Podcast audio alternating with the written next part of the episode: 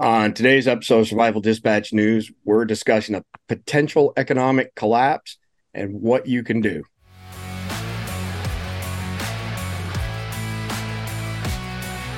Yes, today's video is brought to you by Nutrient Survival. This is a really cool company. Uh, there's a ton of information on their website. They have a patented freeze drying process for all their stuff. They have very delicious menus. Uh, they have three to 90 day survival packs. Of course, you can buy individual packs. Here I have some awesome lasagna. We've tried it here at Survival Dispatch and we love it. It's nutrientsurvival.com. And as always, we'll have a link We're below. back. Uh, we're joined today by Jason Salyer, North Georgia. Hello. Good to see you. And Nick in Utah. Hey there. So, Jason, this was uh, this topic was top of mind for you. So, why don't you uh, kick it off for us? Yeah, so it seems to be the topic on everybody's mind as of late. Um, you know, inflation's through the roof. Uh, there's a this looming economic collapse that everybody seems to be talking about, and most people, I would say, are at least a little bit fearful of it um, in some shape or form. And I think that being fearful of it is is not the right tactic. I, I think that we really shouldn't live our lives in fear at all. Really, uh, it's impossible not to worry about some stuff. I get that. Um, but we need to invest our time, our energy, our resources into being prepared for something like this as opposed to just worrying about it happening and then you know freaking out when it finally does. You know when is it going to happen? Is it going to happen in our lifetime? Is it going to happen tomorrow next year? I, nobody really knows and that's the problem. But the best thing that we can do is just be as ready as possible for when it does happen Yeah, uh, valid points. Nick, do you want to chime in?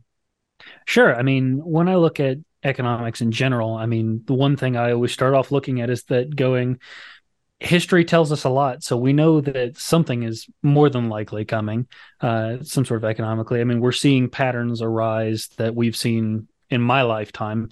I'm seeing patterns arise, but there, it's no need to be fearful, I would say, uh, just along the lines with Jason was saying. Um, but there are definitely things that can be done to help alleviate the pain uh, that comes with a long-term downturn and it's just can you see what's coming and for me as i start to look at things i go okay well we know that last time we saw conditions like this in three months from that x happened y happened uh, warren buffett is famous for looking at patterns and making decisions based on that um, same with a lot of the great uh, economists are just looking at cycles and patterns.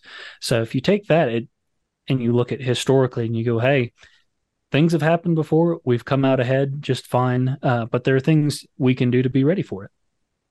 Yeah, I mean, inflation's been top of mind for everybody for quite some time, and whatever the current number is that they're throwing out there as inflation, you need to take into consideration that the uh, you know old Biden administration removed fuel and food from food, food and fuel, pardon me, from their inflation numbers, and they did that on purpose so that they could skew the numbers and make it look not quite as bad as it actually is. So.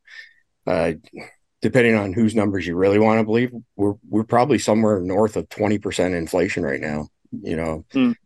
since uh, this Obama or old Biden administration came into effect again. Yeah, I'm a little bit political right now. Yeah. So, Yeah, Uh, I, I I think a lot of people are are anticipating the Great Depression 2.0, um, and and I think that's what a lot of people are getting really worked up about because you know that was that was tough times for a lot of people. I, I my like my granny for example I've, I've spoken to her a lot about it because she lived during the first great the, well the only great depression i guess um, in our country. And um, she was young then she was a child but she tells stories about how they got by and what they had to do to make ends meet. And and it was a tough life no joke. I mean it was it was hard work. It's not it's not the cushy lifestyle that we have now where we can sit around and eat cheetos and watch tv and get and just make make life happen. They had to they had to get up early. They had to work all day long um, until the sun went down and then they had to repeat again over and over and over again. And it was tough times. They didn't have all the luxuries. They didn't have multiple cars per families and they didn't have all the the endless resources. They couldn't go on the vacations and all the stuff that we we take for granted today um, does it mean life is going to end? Does it mean that we're all going to die and though there's going to be cannibals roaming the streets? I don't necessarily think so. At least i hope not. Yeah. Um, but but I do think that that the soft, cushy, climate controlled lifestyle that we are currently living could potentially come to an end, um, or at least be changed significantly in the very near future. Well, I think we're the distinction between you know now and then would be that a lot of Americans lived in very rural areas or very small towns, whereas 83% yeah. now live in large urban centers. You know, there's 83%. Wow, that's a lot. Yeah. Holy big. crap. So, yeah. you know, it's easy for those of us who have some land and have a place in the country to say, well, you know, bootstrap yourself, uh, be more self reliant. Mm-hmm. Uh, but you know, as well as anybody, uh, growing uh, crops is not easy. Uh, people nope. think that they're just going to plant some seeds and they're good to go. It doesn't work that way. Not easy. No. discussed multiple times. You know, if somebody spotted a deer during the Great Depression, it was front page news, and you know the population was approximately one third of what it currently is. So the the concept that you're going to go hunting and fishing and feed yourself that's not going to happen. It, uh, it'll work maybe maybe for the really really short term. Perhaps if you're skilled. Um, and you've got the place to do it and the resources to do it, but very short term. Everyone's going to catch on to that idea very, very soon, and uh, the hunting and fishing to feed your family is is not really going to be a thing. Um, I mean, maybe potentially on the coastal areas, but even then, probably not. Uh, it's just it's just going to be a rough go. I, I think that, like you were saying, people that live in rural areas like myself will have a a little bit easier time. The the the um, I guess it won't be such maybe such a big shock, you know, as it would be to people in urban areas. So that's I mean that's a positive thing for people like myself. If you're in an urban area, that's tough. I mean, what do you do if you're if you're in an urban area other than get out? but then if you get out of the urban area, you come to my area, and I don't want I don't want you here either. so, uh, somewhere around 22 million Americans uh, left urban centers to move to rural areas last year, and yeah, the trend's been accelerating in recent years. I've, so. I've noticed it. I, have definitely noticed it where I live. The traffic is worse. Uh, the road noise. I, I, live about a quarter mile from a road, and uh, I can hear it more and more, and it gets louder and louder. It seems like every year. So I, I definitely have noticed that. Uh, I mean, just look at the traffic in Blue Ridge for crying out loud. It's it's ridiculous compared to yeah. a few short years ago. Oh yeah, oh yeah. You guys are preaching to the choir to us here in Utah. I mean, our population has just exploded in the last couple of years. So uh, yeah, that's yeah. everywhere. That's not just by y'all. yeah, and and you can't blame the people. I mean, that's good on them for doing the right thing for the families, right? It's mm-hmm. it's frustrating for the people that want the quiet, you know, peaceful rural area, but you can't blame them uh, you know, it's just like immigrants, right? Immigrants from south of the border. You can't blame those people for wanting a better life and and taking advantage of the system. A good, I mean, I would do exactly the same thing if right. I was in their. You know, it it it's it's easier said than done. You, it's easy to criticize people for doing sure stuff like, um, but hey, it, sometimes you got to do what you got to do to provide and protect your families. So, I mean, I get asked this question frequently. You know, I'm on different podcasts, different shows. And the way I typically position it is if you have disposable income, uh, invest in food and water because it's not like you're betting on a horse that may or may not come in. You're going to drink that water, you're going to eat that food no matter what. So, mm-hmm. you know, the the quickest thing that people can do is is try to stockpile a little bit, you know. If, yeah. I'm not a I'm not a big fan of plastic bottles, bottled water and stuff. Uh, but if you're buying a case of bottled water, buy two cases yeah. and stack it up. Um, if you're buying foods, make sure you have some foods that have a long shelf life. Not everybody can afford to go out and buy a freeze dryer. Um, not everybody cares for the taste of MREs and stuff like that. But there's still lots of other goods that you can, you know, that are either canned or you can put them in mason jars. You know, if you got freezer space, put it in there. So I think at the very least, rural or urban, right now, before we, you know, if we do have an economic collapse, stockpile. You're going to eat yeah. it, you're going to drink it, you're going to use it. It's not a bad investment. As a matter of fact, it's probably a pretty good investment because as inflation goes up, and again, they took those numbers out to skew the number. Uh, you're only going to spend more money for food and water down the road than you're currently going to spend. So, not going to be yeah, no. Stack up the food, number one. Um, yeah. For people who live in the country, uh, not everybody has the skills to be, you know, Mr. Green Jeans like Jason, to be a farmer and whatnot. Yeah, I I dated myself. Stop laughing. I even saw somebody in the comments of his last video say, "Holy cow, I remember Captain Kangaroo, Mr. Green." yeah, don't think the younger people are going to understand that, but that's okay. Um, so part of it though is that you should probably acquire some of these skills now, and these are perishable skills that were just considered life, like Jason just pointed out. You know, not too many generations ago, being able to you know farm, uh, whether that be livestock or crops, that wasn't an unusual skill. It's a perishable mm-hmm. skill. It hasn't been practiced. A lot of people have lost it, but I would encourage people in rural areas you know, to start helping themselves, you know, start planning some stuff, start learning what the process looks like, just like the competition Jason is in right now, you know, with the friendly competition that he's in. That's uh, right. I don't know that livestock is for everybody right out of the gate. Uh, you know, there's a lot that goes to that. So, but it would still encourage people to look into it, talk to people who do know, you know, the ins and outs, especially in your area. Yeah. What else could people do, you know, from the two of you in advance?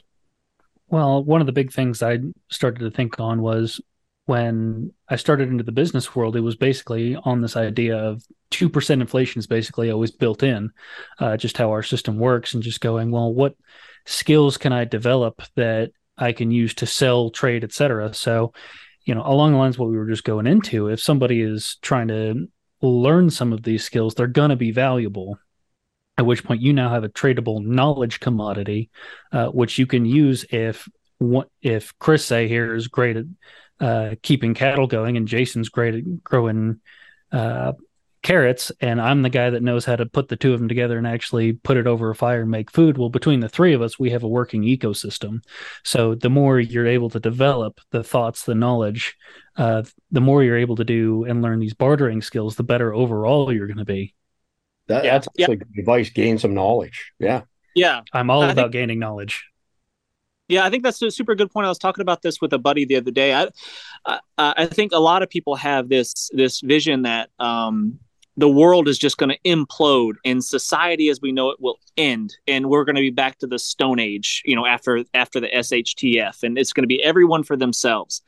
And to a certain degree, there's going to be a lot of chaos happening. And I understand like that initial shock, perhaps if there is an initial shock, it might just be the boiling of the frog in the pot kind of deal um, I I don't think society is going to collapse. I think it might become more difficult. I think that it might be um, it's going to change in a dramatic way, perhaps, but it's not going to go away. We're still going to need things. Uh, I'm still going to be able to do stuff. I'm still going to possess the skills and knowledge that I have, and I can still build a fence for the farmer down the street that that needs help and i can i can barter my way into some of his beef you know what i mean like that's i think that it's still going to be possible to make that happen i think people just are going to have to be um, what's the word uh, accepting or, or, willing to do something willing to do something to, to make ends meet so i mean we can stockpile food and water we can gain knowledge mm-hmm. um, i think another thing that we could do you know getting back to the crops and whatnot um, there was a guy I met here years ago in Central Florida, and he was at all the farmers markets around here. And I made a comment to him. I said, "Man, you must have uh, quite a piece of property, you know, for your farm to grow all these crops. He said, not at all. He said, I do it all vertically. So he didn't have a big piece of land, but he built himself greenhouses where everything was racked and stacked vertically. And I don't remember the exact numbers, uh, but for argument's sake, let's say he had two acres, he was farming the equivalent of 10 acres, wow. you know, sort of thing. It was, yeah, it was pretty interesting. So even if you live in the city now let's not let's exclude you know people who live in say apartments but if you live in in the city and you have a backyard for example you can start to grow some stuff it's it's not easy uh, you'll have yep. tough lessons learned but once you get down the road a little bit uh, there's no reason that you shouldn't be able to produce enough uh, food to at least satisfy part of your need so i think that would kind of be the next thing it ties together with the the knowledge learn how to do some of these things. Uh, any, I mean, we're not, none of us live in apartments, but any idea what people who live in apartments could do in an urban setting other than stockpile? Stockpiling is going to be the biggest, man. In in an urban setting, that's going to be Whew, that's tough. Uh, the the other thing that I was going to mention along those same lines is is building a community uh, of trusted, helpful, uh, like minded individuals. Because even in an urban area, you could potentially rely upon uh, other individuals and maybe develop uh, community farms, community gardens, that kind of stuff, and, and like inner city stuff. That's that that's that's outside of my realm of expertise. I avoid inner city costs. so let me throw this one out here. So you know we're discussing knowledge and stockpiling, and Nick brought up the concept of bartering, and so did you. Mm-hmm. Is there anything that people who live in cities that they could potentially stockpile that they could use to barter? you know, for food and other stuff. I mean, I'm just trying to think of all the potential avenues that somebody who, uh, you know, lives in a condo, lives in an apartment, you know, really what are their options other than get out or dodge? Yeah, um, I mean, there's all kinds of bartering items out there. There's a long list, everything from gold and silver and precious metals like that to um, liquor, alcohol, that kind of stuff is always going to have value. I don't know how everybody feels about that, but that's always going to be valuable and people are always going to want it regardless of the economy that is actually a great point so uh, my wife's grandparents of course you know lived through the great depression and she said that they always recommended that if things ever got that bad again stockpile people's vices alcohol yeah. cigarettes things like that. You will mm. always have a market uh, to barter with that. So yeah that's actually a really good point jason. Well done. Yeah, something something that uh, I, I feel like I, I, did some research a while back on the Great Depression, and there's a couple things that always maintained value, and and they um they they were always sought after, and that was uh, entertainment and alcohol. And those two things usually go together. Those things never went out of style. They never went never went out of business. Entertainment and alcohol was always something in high demand, regardless of what the economy's doing. So learn how to play a musical interest and stockpile whiskey. I'm just saying, it's, it's an idea. There's worse things in life. That problem solved. I mean, we can shut this conversation down. Yeah, I, I don't. I, music lessons. Feeding feeding an alcoholic uh, more alcohol, but you know, I, you know, you know, moral issues might get in the way of some th- some things that you have Fair to do for. Me, but but you, you got to do what you got to do sometimes. What That's I will say is also in most urban environments, there is actually an opportunity to do some farming with the grow lights and whatnot. Mm-hmm. Uh, a lot of them have small versions where you could actually get some vertical farming. But the other thing I thought of was um, medical training and skills and anything that's going to be in that long range knowledge. You may not know how to drive a plow, but there's more to it than just driving plow. Right. Yeah. A mechanic.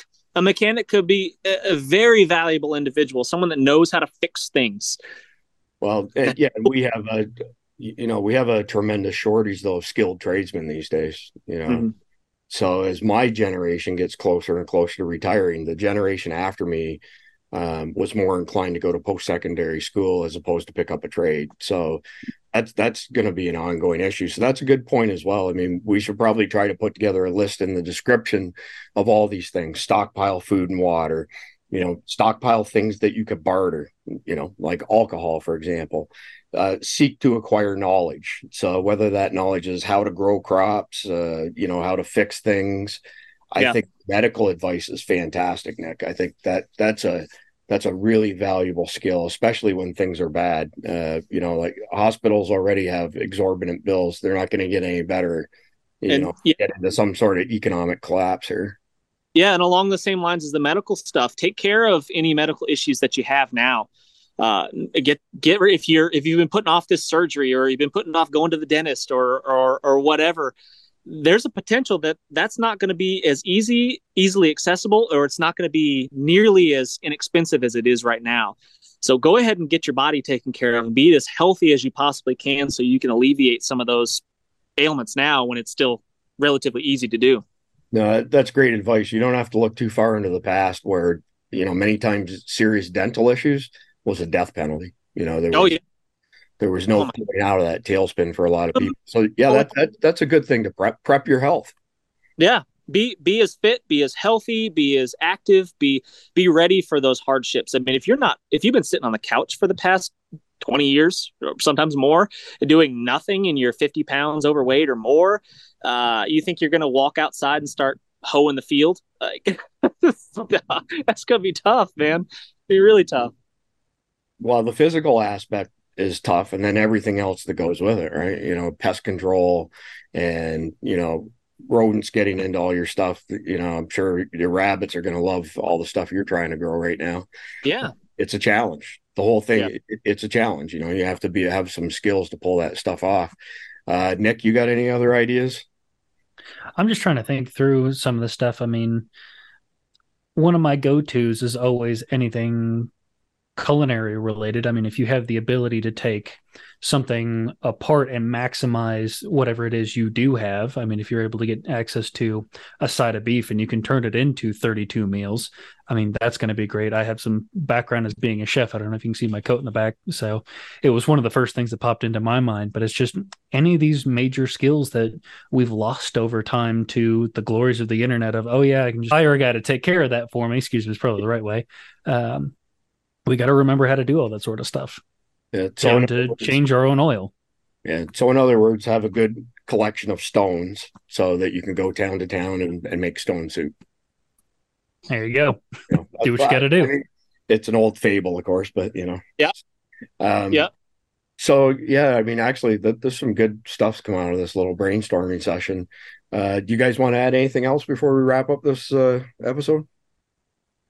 No, um, I don't think I have much more to add. I think I did a video not too long ago on on like my top five things that I, I would recommend um, doing before economic collapse or the SHTF or whatever you want to call it. And I think we've addressed pretty much all of those with the exception of of faith. That, that's a big one for me. Um, my my faith strengthens me and, and allows me to take risks and challenges and um, be more generous and um, just do more for the people around me than than if I if I lacked that. So I, I think that faith is a big one, and regardless of you know how, how people feel about it that are watching this, it, it, it does a lot for me. It's it's a big deal that I that my faith is strong and I continually work on that. I put I put my it's not all on me to take care of the problems that should arise. Uh, I, I have faith that that God's going to help us and help provide for us.